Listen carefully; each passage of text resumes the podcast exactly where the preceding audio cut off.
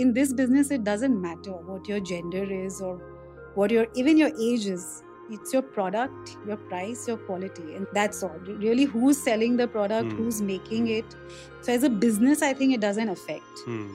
people's perception also once they know your job what you're talking about these differences don't, Product don't talks. matter but yes there are fewer women in our industry that has historically been a challenge women don't opt for traditional engineering Hmm. engineering like Hmm. mechanical or chemical right Hmm. they take it they find it easier to Yeah. get recruited there and yeah. and that industry has done a better job also of Yeah. uh, Yeah. making provisions for women That's correct. accommodating That's good. but our industry is changing if you travel abroad Yeah. most MNC chemical companies have a lot more women, even in China, and that is coming here. Understood. In the corporate uh, section, like in sales and purchase, you'll see a lot more women as opposed to at the plant level.